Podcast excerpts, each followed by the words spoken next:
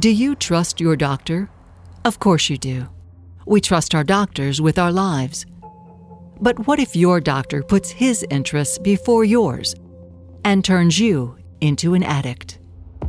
We have this client that came to see us that it sounds like has has developed a pretty bad prescription opioid problem um, from scripts that he got from his doctor.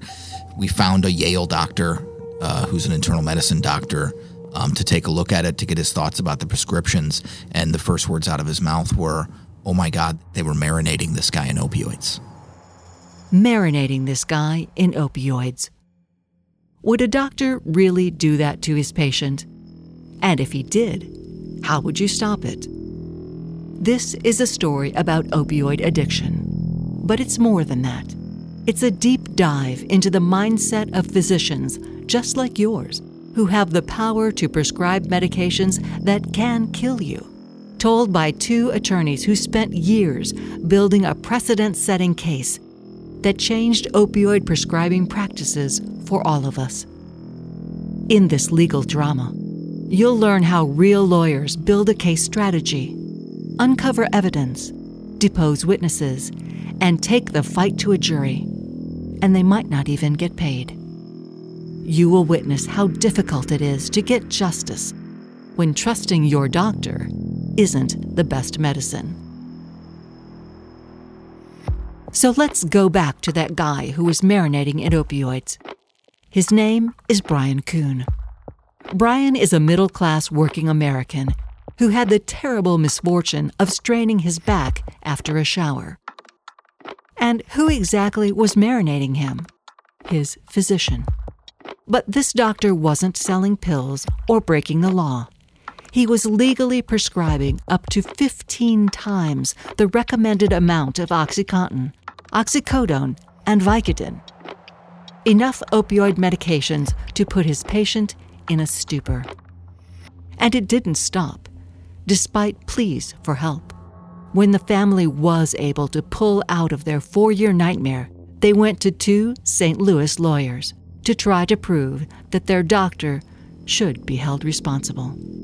I wanted to meet this man, see him, and see what his face looked like when he was confronted with this stuff. You think this is a game? Oh, you're a doctor, and you know you think it's all okay. Okay, we're I guess we'll just go home and dismiss the case. Uh, that's not going to happen here. Not with this firm, right? Not with these lawyers. It's not going to happen. That's medical malpractice attorney Johnny Simon. The first voice you heard was attorney Tim Cronin, talking about the doctor's opinion that convinced him to take this precedent setting opioid case Kuhn v. Walden. It's amazing how hard it is to sue a physician for something that's really, really gone wrong. There are a lot of limitations, points you have to prove, things you can and can't say in court. That's why you need a lawyer when you try to take on a corporation, a hospital system, or your own doctor. Tim and Johnny have heard a lot of horrific stories in their years trying medical malpractice cases. That's what they do. They represent victims when physicians remove the wrong leg or commit other medical mistakes due to negligence. But Brian's story was different. Brian was obviously damaged. He was an opioid addict who started off as a working man with a backache. But he asked for the pills for pain, and his doctor, Dr. Walden, prescribed Brian's medication legally. So, who was truly responsible for Brian's addiction? Was it his own fault or Dr. Walden's? And if it was Dr. Walden's fault, could Tim and Johnny convince a jury that he should pay for what he and his hospital system had done to Brian? No one had ever done that before. And and that's one of the one of the things that really uh, set in stone for me that you know what we took on was larger than uh, you know, Mr. Kuhn and Michelle Kuhn. Their their lives were a microcosm of a larger problem, a national problem.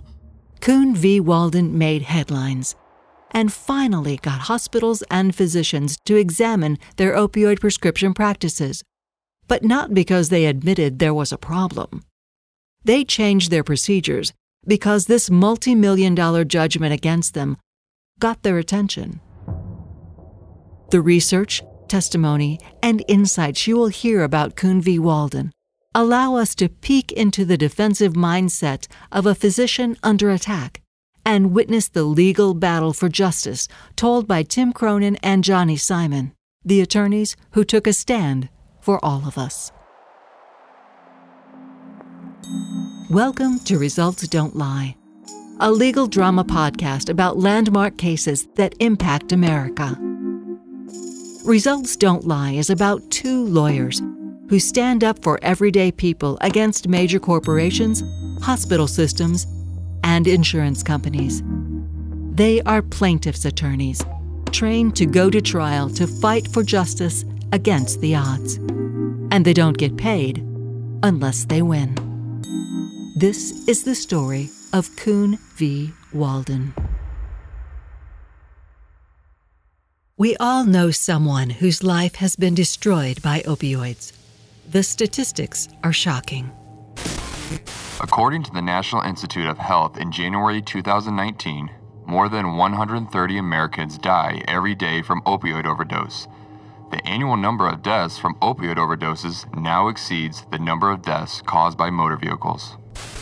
The National Institute on Drug Abuse reports that more than 2 million Americans abuse opioids. The Centers for Disease Control and Prevention estimates that the total economic burden of healthcare costs, lost productivity, addiction treatment, and criminal justice involvement due to prescription opioid misuse in the United States is $78.5 billion a year. It has been called the worst man made epidemic in the history of modern medicine. Today, we know the damage opioids can cause. But back in 2008, the opioid crisis wasn't even called a crisis yet. Medical journals were advising caution, while pharmaceutical companies claimed the medications weren't dangerous. But deaths were on the rise, and a new and different picture of who America's opioid addicts were and how they became addicted was emerging as more people became addicted. These parents, sons and daughters, weren't hooked on street drugs. This was a story about the destruction of, of an American family. That's Tim Cronin again.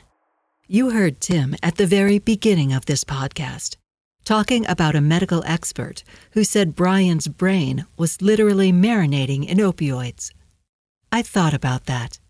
I couldn't believe this had happened in a respected hospital system, at the hand of an upstanding doctor who wasn't selling prescriptions. I requested all the depositions and trial transcripts, hundreds of pages of documents. And I started reading. And Tim and Johnny were willing to talk about how they crafted this case and how these physicians tried to defend their behavior. Tim and Johnny work in a high rise in downtown St. Louis. Their firm, the Simon Law Firm, is on the 17th floor. Everyone here is a trial attorney. That means from the moment they take a case, every move is like a chess game to get the facts in front of a jury. Some lawyers don't like going to trial, the arguments, and all the preparation. And then there's the jury. But these lawyers love it we sat down in a small conference room overlooking Busch Stadium, and they started from the beginning. So Johnny and I work together on pretty much all of our cases together, uh, which I know is a delight for me, and I'm sure is a pure pleasure for you, Johnny. Right? Absolutely wonderful. Wouldn't have it any other way. Uh, we do almost exclusively catastrophic injury and death cases, mostly split between product liability and medical malpractice, um, but sprinkled in with uh, well, let's see. We we do some trucking cases sometimes. Premises liability, auto accidents. Um, but basically, if it's an injury case and it can be tried to a jury, it's in our wheelhouse. So Tim and Johnny know how to try injury cases. Their firm has been recognized as one of the winningest law firms in America. Winning attorneys win because they are very careful about choosing the cases they take to trial.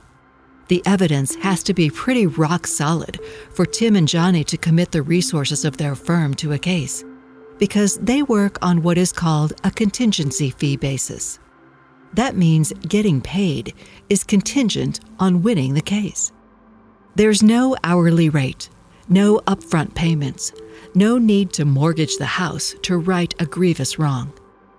Working on a contingency fee levels the playing field because it gives individuals who don't have the financial resources to fight big corporations a way to hire a strong attorney and get their story heard in court.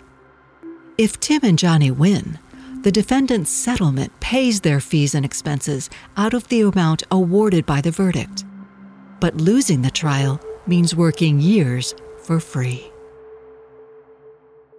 Back in February 2013, when Brian and Michelle first came to the firm, nobody was suing doctors for prescribing opioids negligently unless the patient overdosed and died. And most cases were about doctors running pill mills, where they write hundreds of bogus prescriptions just for the money, with utter disregard for the death and destruction they cause with the stroke of a pen. What happened to Brian Kuhn was wrong, terribly wrong. But what would a jury think about him suing for getting addicted to legal prescriptions that he requested? The first step in building the case was to learn more about Brian Kuhn. Brian is tall and lanky, with deep brown eyes, a cleanly shaven head, and a well trimmed salt and pepper goatee.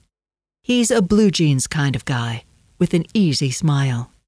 Before he twisted his back in the shower and changed his life forever, Brian was hardworking, with a good job and plans for the future. Brian had his share of hardships. He was adopted, and in his teenage years, he struggled with emotional issues and depression. You are going to hear Brian and Michelle's story read from actual transcripts by actors because their testimony was not recorded. Here's what Brian said about himself at trial. By the time I was in high school, I was rather depressed. I hadn't made very many friends. I had abandonment issues from being adopted. I ended up being in the hospital a few times as a child through my teenage years due to depression, and I had seen doctors for counseling for that. Counseling helped Brian with his depression. But then, in 1993, when he was just 21 years old, Brian received a devastating diagnosis. So, I had stage 4 Hodgkin's. I had cancer from the middle of my face down to my waist. I had three or four months of radiation treatment daily. Monday through Friday, I'd go down and have my treatment. It was difficult, but I made it through it. It took some time, but life got good. It was an amazing feeling. I had a second chance at life, a new start. I saw things a lot differently. Everything was brighter, you know? Ryan battled through the cancer treatments and fortunately went into remission. Inspired by his new lease on life, Ryan started college. He graduated and got a job as a mechanical maintenance worker for the St. Louis City Parks Department. The job was physically demanding, but Brian was recovering well from his cancer, and he liked the work. In 2001, Brian chose Dr. Henry Walden from the respected St. Louis University Hospital as his primary care physician to oversee his general health and to monitor him to be sure his cancer stayed in remission. Brian was now 30 years old. His life was going great, and it got even better when he began dating Michelle. Brian and Michelle had known each other since they were teenagers. In her testimony, Michelle recalls that their romance blossomed quickly. In the beginning, Brian was one of the sweetest, most soft spoken men I have ever met. He treated me like a princess. He made me feel like I was the only person in the world that mattered. We would go to my family's country house, go swimming, go fishing, go out on the boat. We'd stay up all night, just talking, watching movies, eating pizza. After dating for about six months, Brian and Michelle married in 2006. They were very happy and planned to start a family. But one morning in 2008, at the age of 36, Brian threw out his back as he toweled off after a shower. It felt like a simple muscle strain, the kind of thing that happens to just about everyone. His chiropractor wasn't able to relieve the pain, and it was bothering Brian at work. So Brian turned to Dr. Walden for help. By this time, he'd been seeing Dr. Walden for seven years, so Brian trusted him. There were dozens of treatment options available to Dr. Walden over the counter meds, physical therapy, heat, ice, massage therapy, acupuncture, and even rest. But after only a week of trying a conservative muscle relaxer combined with over the counter pain medication, Dr. Walden decided to place Brian on long term standing doses of chronic narcotic opioid pain medication. Without even seeing Brian, he called in the first prescription for Vicodin.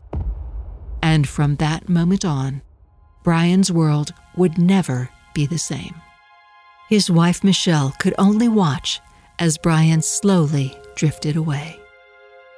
I don't remember exactly when he started the medicine in 2008, but by the time I had my daughter in July of 2009, he was no longer the man that I had married. He was no longer the man that I had chosen to be the father of my children. He had lost all his joy for life.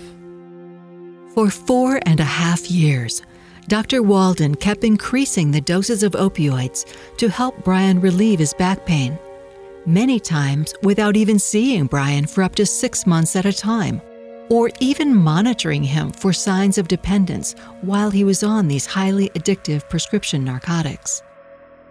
Brian's sole focus was getting his medicine, taking his medicine, asking Dr. Walden for a new refill, and that was pretty much it. There was no more laughter. There was no more communication. When I would talk to him, he was just just a shell of a person. My life was turned completely upside down, all over a medication. It went from once feeling like a princess to living in a house with a stranger. It destroyed me. Brian's marriage crumbled, his family shattered.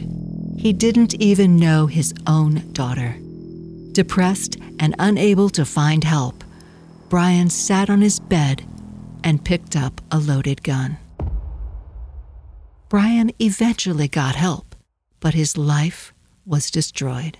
Brian didn't remember much of these four years. He was mostly absent from his family's life. He doesn't remember holidays. He barely recalls the birth of his daughter, who was born in 2009.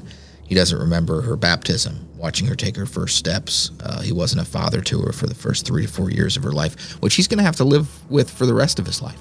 We, we were already starting to hear things about this being a public health crisis. So we felt this was probably similar to something that millions of people were experiencing across the country. And it was something that an end needed to be put to it. Um, but personally, for for Mr. and Mrs. Kuhn, this is something that, that wrecked their lives, and we felt that something needed to be done to try to get justice for them. But Tim and Johnny's opinions mean nothing in a court of law. They needed evidence, experts, and a strategy. But unlike most medical malpractice cases the firm handled, Brian's physician didn't make an obvious mistake, like screwing up a surgery and removing the wrong leg. I'd never heard of a case like this for for filing a lawsuit against a doctor for prescribing pain medication when the patient had pain and was asking for the medication, said he needed them to work. And I had no frame of reference as to how much was too much at all. But um, I, I, hadn't done any research, and I don't think any of us had to learn about how what a wide scale problem this was in the country to know how much we could turn up the heat in the case. Tim Cronin and Johnny Simon's offices are right next to each other at the Simon Law Firm. Johnny has a bright, sunny office with a large window overlooking downtown St. Louis. You can see the arch and the federal court building. People have described Johnny as a funny family man and also as a machine. He was in his late 20s, just out of law school, disciplined, dedicated, and determined to succeed armed with a computer, a massive array of search engines, and a lot of black coffee. He started digging for any information he could find about opioids and Dr. Henry Walden. So, when you're talking about case framing, how you worked it up, it was, you know, finding uh, what the medical profession knew and when in terms of this epidemic and compare it to what the doctor knew or should have known. I, I did a lot of the research of the medicine and the medical articles, and I, you know, I chronologically put together uh, every article that I could ever find or, or read on the subject, and you know, what you learned was alarming. Johnny learned that drugs like Oxycontin, oxycodone, and hydrocodone, more commonly known as Vicodin, are a class of prescription pain relievers derived from synthetic versions of opium. Heroin is an opioid drug made from morphine, a natural substance also taken from the seed pod of the opium poppy. So these drugs are kind of like heroin pills. There are serious risks associated with opioids, including respiratory depression, tolerance, dependency, addiction, overdose, and death. Opioids actually cause changes in the patient's brain that make the body both physically and psychologically dependent on the medication. That's important to understand, and it became a key point in Tim and Johnny's case. Johnny kept digging, and everything Johnny found got him more fired up about Brian's case. And he fed it all to Tim, who was preparing for depositions with the witnesses. He just spent weeks and weeks finding every single thing he could find, and he dropped a mountain of information on my desk that was like two and a half feet tall. And he's like, You got to read all this stuff. So I spent a week just meticulously going through all this stuff, and every like every 15 minutes, Johnny would hear me yell from my office, Oh my God, Yeah. this can't be true.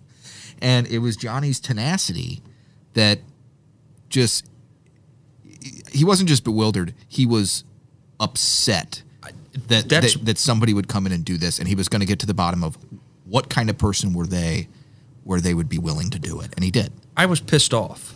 Can I say that? Pissed off. I was pissed off because I thought that you know when when a doctor takes an oath, right? I think that oath. I take my oath very seriously. It's it's up on my wall in my office. I it's the first thing I see when I go in and the last thing I see when I leave. And as soon as I'm not doing it for those reasons, I'm gonna hang it up. I promise you. And those I think doctors it's a vocation it should be the same thing but in this case I was thinking to myself I was like man I feel so strongly about the facts of this case because they are the facts right there's no dispute as to the amounts it's not he said she said it is this set of medical records these amounts and this all these red flags Remember, this is 2013. The opioid crisis was just starting to make headlines. Tim and Johnny began to see the interconnections between the pharmaceutical companies, doctors, and patients. According to the CDC, opioid prescriptions rose steadily from 2006 to 2012 when the number of legal prescriptions peaked at 225 million. That's a rate of almost one opioid prescription per person in America. Think about that. Physicians were flooding the country with legal opioid prescriptions, and no one really thought there was anything wrong with that. Opioids aren't street heroin. They are an effective pain management therapy when correctly prescribed. Yes, there were warnings in some medical journals. And Tim and Johnny became very familiar with a term called MME, or morphine milligram equivalents. MME is a value that indicates how much of a particular opioid is equal to the same amount of morphine. MMEs are used as a dosing standard, so no matter what opioid prescription is being prescribed, it can be related to a standard MME recommendation. In 2012, the guidelines recommended about 100 MME per day. And if you went higher than that, patients had a much greater risk of addiction and death. But many physicians were ignoring these guidelines. You couldn't say it was because they didn't know about them. These guidelines weren't hard to find. Johnny's Google search brought up dozens of documents on opioid addiction and MME dosing. we work in offices right next to each other. Uh, and I remember reading stuff and then going into his office and I'm like, look at this. I mean, my God, look at this. You know, the whole thing is built on a house of cards. This practice, I I was shocked. One of the things that I learned that I was shocked is the lack of evidence existence for this type of treatment is astounding. I mean, you have no long-term evidence that these chronic prescription of narcotics do anyone any good in the long term any more so than Advil. I mean, we were getting excited for our case, but we were also getting like disappointed because this isn't like investigatory work. We went out and started in like Like uh, right, it wasn't digging like up dirt and, and talking to deep throats from the pharmaceutical companies. It was all there. It was all out there with like I mean, people the internet before, is right. how we found it all. Yeah. And it was like, oh my God, we're lawyers. We're not doctors. We, we didn't go to medical school. We didn't do all this training. And we found this very easily. How crazy it is.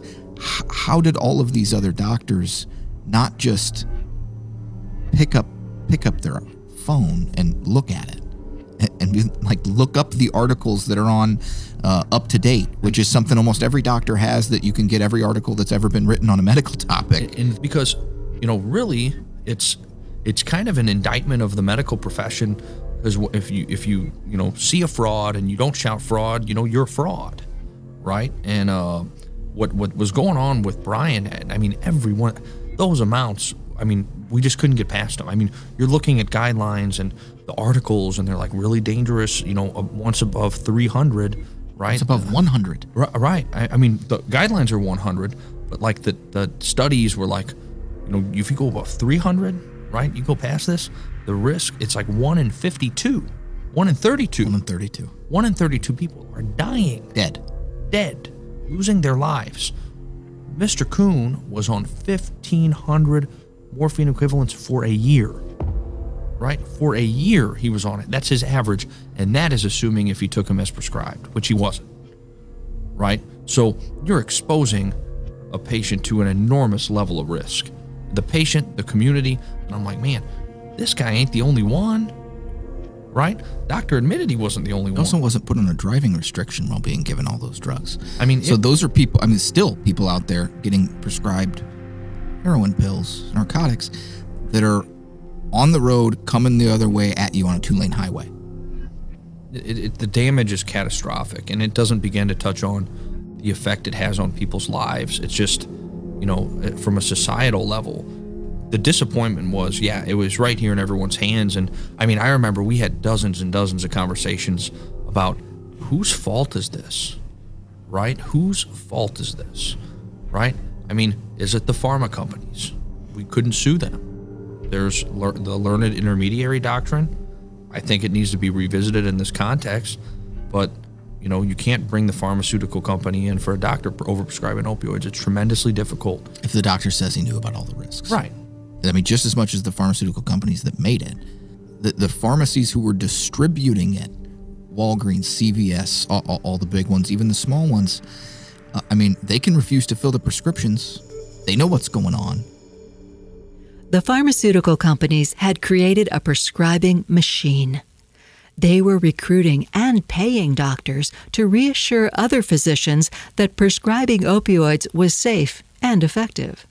Pharmaceutical companies were able to pay doctors to write baseless articles and put them in medical journals and then and then pay other doctors to spread that message and go around and give talks to other doctors.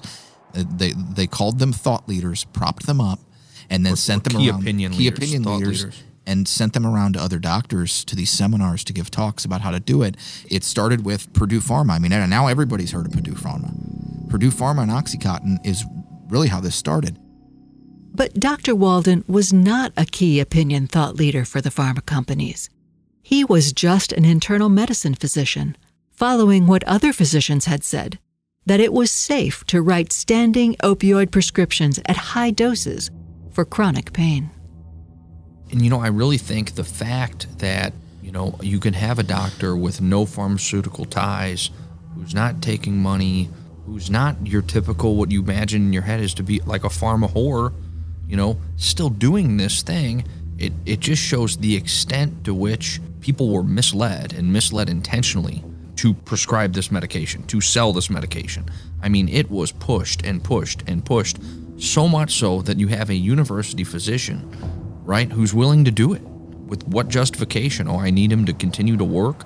I mean, this is heroin pills. It's it's narcotics. It, it's it's a Schedule Two drug, you know, and it's uh it, it came to a head. And the more we learned about it, the more we just be astounded at it. And it's not to say that you know the doctor didn't admit to knowing about the problem. He did, because how can you not, right?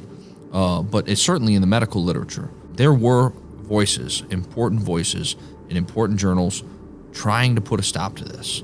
You know, uh, I remember one of the one of the articles was a flood of opioids, a rising tide of deaths, right? And I read that in the New England This is Journal the of New Medicine. England Journal of Medicine. The warning signs were there, but like many physicians at the time, Dr. Walden ignored them. He wasn't alone or going rogue. There were no specific rules on opioid doses at the federal or state level, or even within Dr. Walden's St. Louis University hospital system. And that was a problem for the case. How could Dr. Walden have breached the standard of care if there was no standard of care? And if he was doing just what most other doctors were doing, how could he be negligent? So there were CDC guidelines, and there was multiple states that had like trigger points or limits that said generally, I mean, don't go over about a 100 morphine equivalent dose. Don't go for more than 90 days. And they said, well, Missouri doesn't have one. And so we pulled the Missouri, and there was a there was like a, a sheet of some kind of? Missouri, it- right? It was some kind of guideline. It was not a guideline. It was a sheet of paper, and it basically said like doctors you need to use their best judgment. And we're like, well, this doesn't mean that the, Right. you can just do whatever you want. How about uh, look at the other guidelines in the literature that says using best judgment probably means what all these other guidelines say. I, I didn't know before that, sitting there, that there was a body in Missouri developing guidelines for things like prescribing opioids. And the more I learned about it, there was a the Federation of State Medical Boards. The Federation of State Medical Boards went around and started like trying to lobby to implement opioid guidelines. And you would think that's a really good idea, right? Have some independent federal medical board help states, you know, implement their own guidelines. You start looking at, uh, you know, who's funding them, right? And I start reading about it. Who paid for it, right? Who paid for the pieces of paper to be distributed? Who paid for it? It was pharma. It was the pharma companies. Just like the pharma companies paid for the articles to be written in the beginning that said pain's not being treated, you need to prescribe opioids and they're safe and non addictive. Having doctors write them, pharmaceutical companies were funding the writing of those articles and those studies. So Dr. Walden wasn't worried. He continued to increase Brian's opioid prescription to battle the back pain. Dr. Walden didn't ask about dependence, offered no alternative treatment, and made no referrals. He just prescribed more opioids.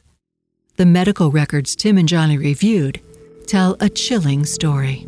And the thing about opioids, if anyone has any experience with them, is that you build up a tolerance. So necessarily you're going to need higher and higher and higher doses to get the same amount of quote unquote uh, relief. And that's exactly what Dr. Walden did. He didn't do anything else for, for Brian's back pain. He just kept giving him bigger and bigger doses of opioids. Over the next four four and a half years, uh, this doctor prescribed his patient over 37,000 opioid pills. He had him on three different types of opioids at once.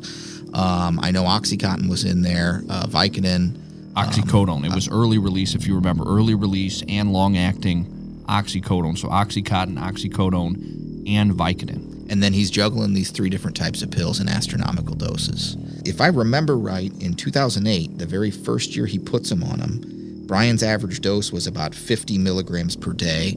And when we talk about these opioids, to compare apples to apples, uh, some of them are stronger than other ones. So you convert them into morphine equivalent dose. What would be the equivalent if it were morphine? And so in the very first year, uh, he had Brian on about 15, 50 morphine equivalent milligrams per day. And then the following year, what did it go up to, Johnny? 208 morphine equivalents. And, and then in 2010, the year after that, he tripled that to 545 morphine equivalent milligrams a day. 2011, Dr. Walden more than doubled it again, hitting 1,173 milligrams per day. Until finally in 2012, Dr. Walden was prescribing Brian an average of over 1,500 morphine equivalent milligrams a day of narcotics, which, um, you know, we didn't know too much about this when we first started on the case, but very quickly we figured out that is, I mean, that's an insane amount. That's that you can kill a horse with that. And in 2016, just before we tried the case, there were CDC guidelines came out, and the amount that Brian was on by the time, uh, by the last year he was on these things, he was 15 times more than those CDC guidelines, which had said generally you shouldn't go over about 90 or 100 morphine equivalents a day, and you shouldn't go for more than 90 days, and he was on them for four and a half years. Brian and Michelle claim they told Dr. Walden of their concerns with the high opioid doses and Brian's spiraling addiction.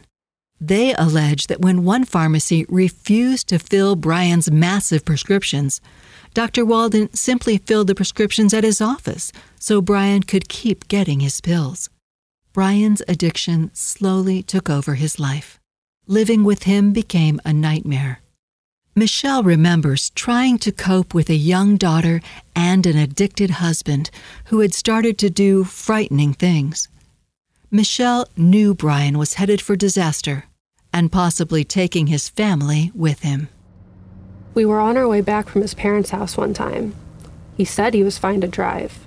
He fell asleep at the wheel with me and my daughter in the car.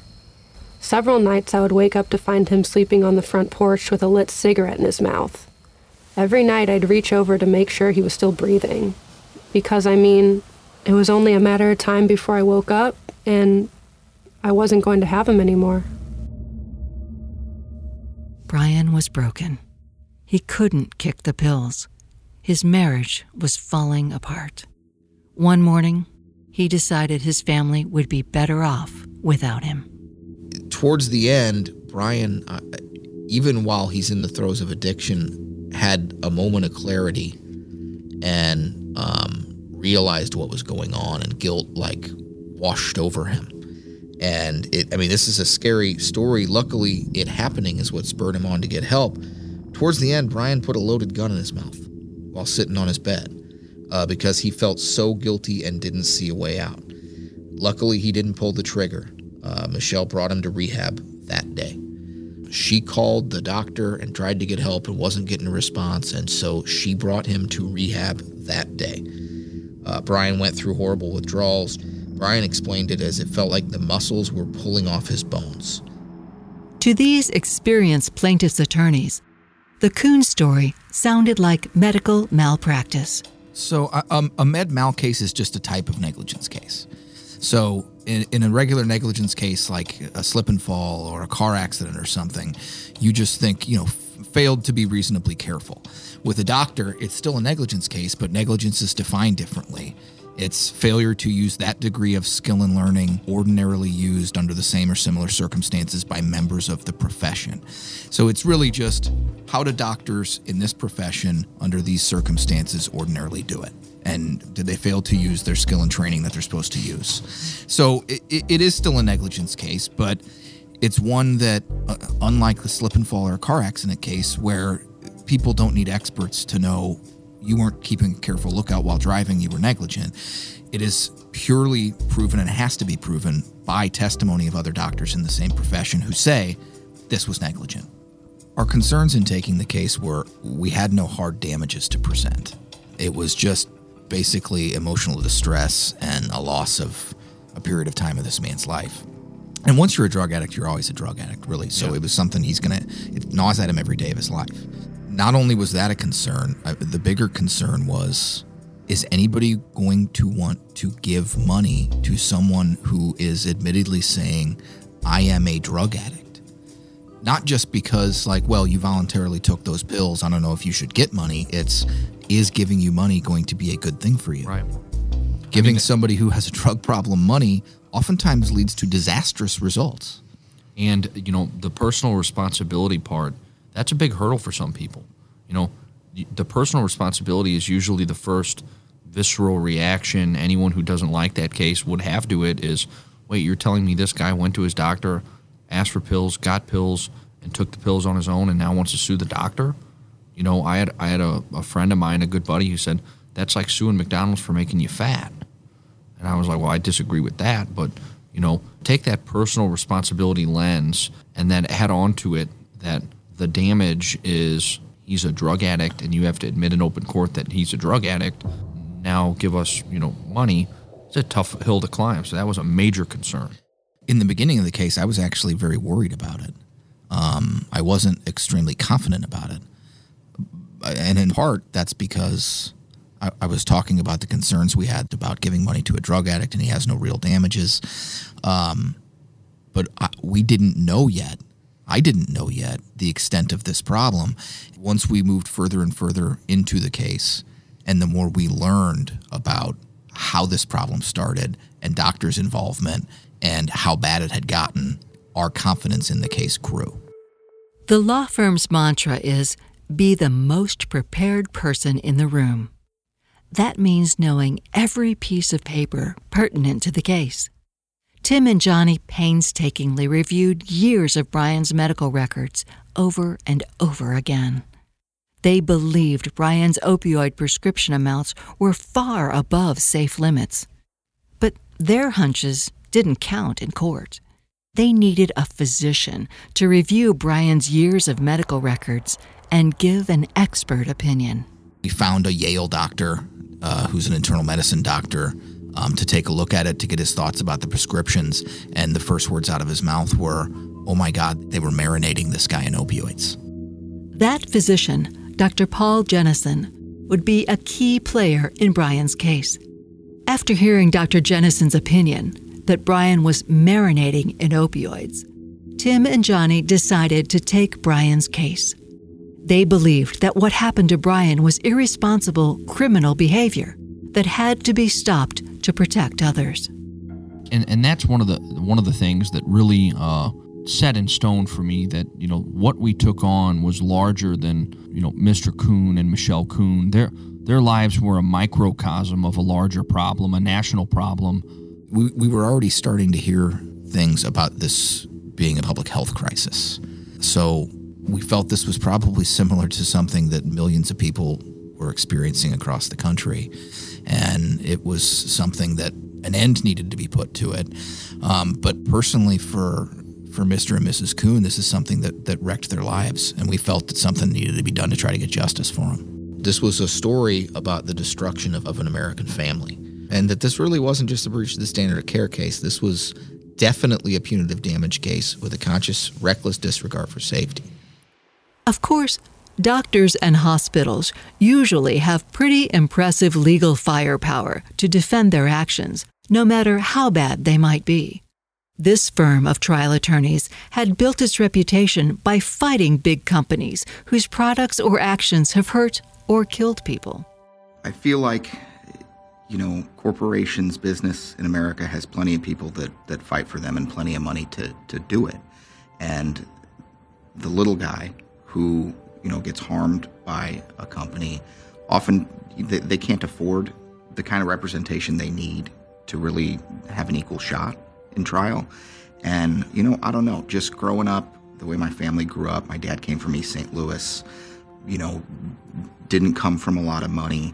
And I, I guess I just was naturally drawn to representing the individual uh, that, that needed somebody to, to fight for him. We're litigating those cases because we want to expose conduct that might harm others in our community. Um, I think that's the right way to practice law because, uh, you know, that's, that's what our jury system is for. Uh, that's why we have discovery. That's why we have the, the rule. It's finding the truth. Uh, you know, it, it, sounds cliche, but you know, the truth really does set you free. And what the truth does is, is put fear into the defendant uh, of trying that case. It, it really puts their feet to the fire and holds them accountable for, for what they've been doing and what they did to you. And, and more importantly, it's your right. It, it's your right. These are the laws that have been passed for us for our benefit to engage in discovery, to truly investigate what happened, and to present it to a jury. There's nothing more American than that.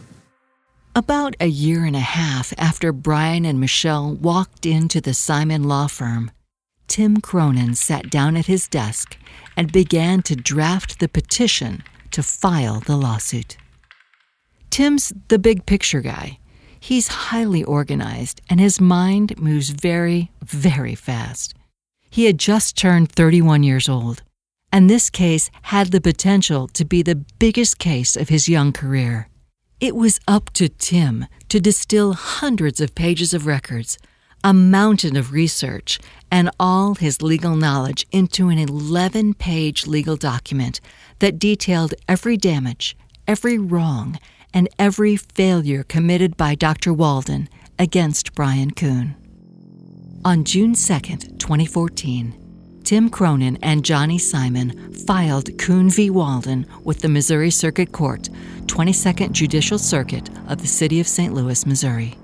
The petition states Dr. Walden committed medical malpractice by failing to properly diagnose and treat Brian, overmedicated Brian with high quantities of various opiate based pain relief medications, and failed to properly warn Brian of the risk potential for substance abuse, resulting in severe addiction and treatment for addiction withdrawal.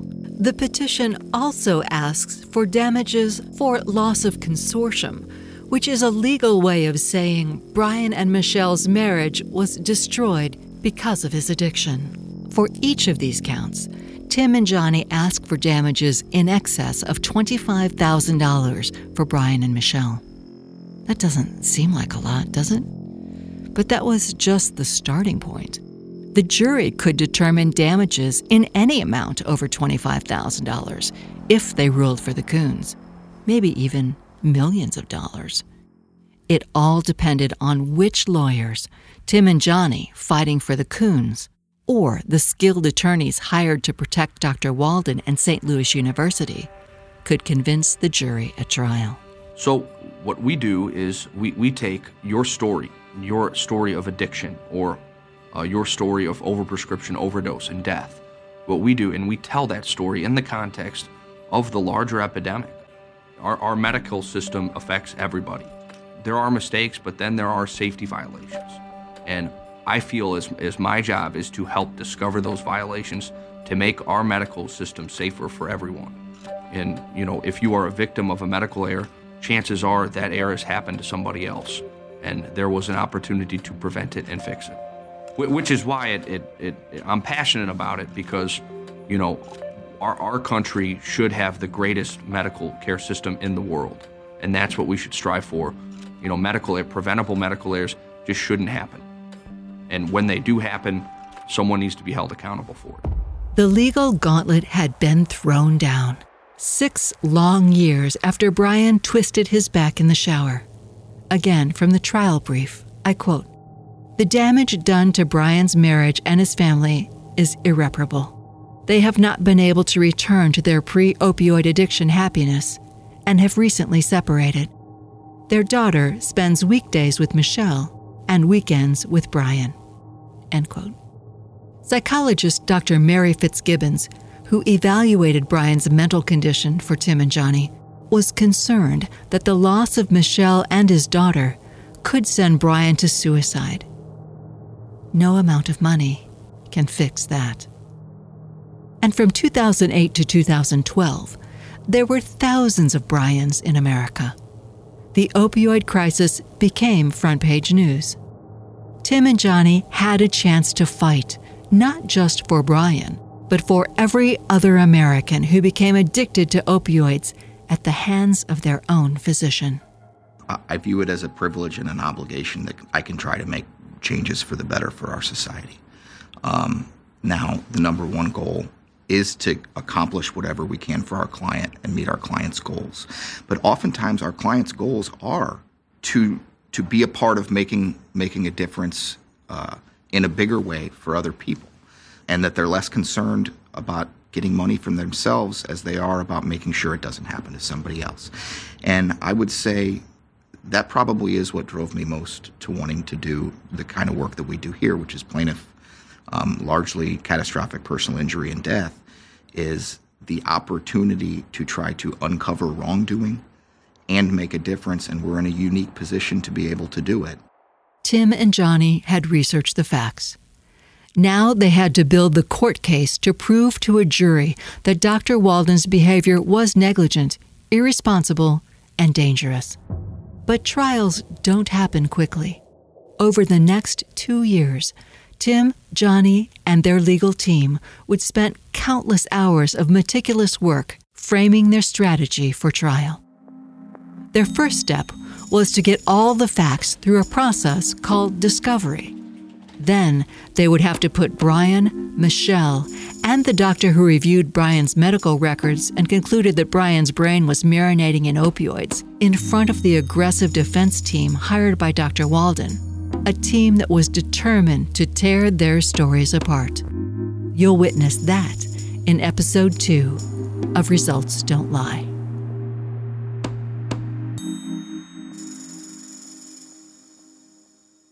Results Don't Lie is a true story podcast from the Simon Law Firm. Subscribe today wherever you get your podcasts. The choice of a lawyer is an important decision and should not be based solely upon advertisements.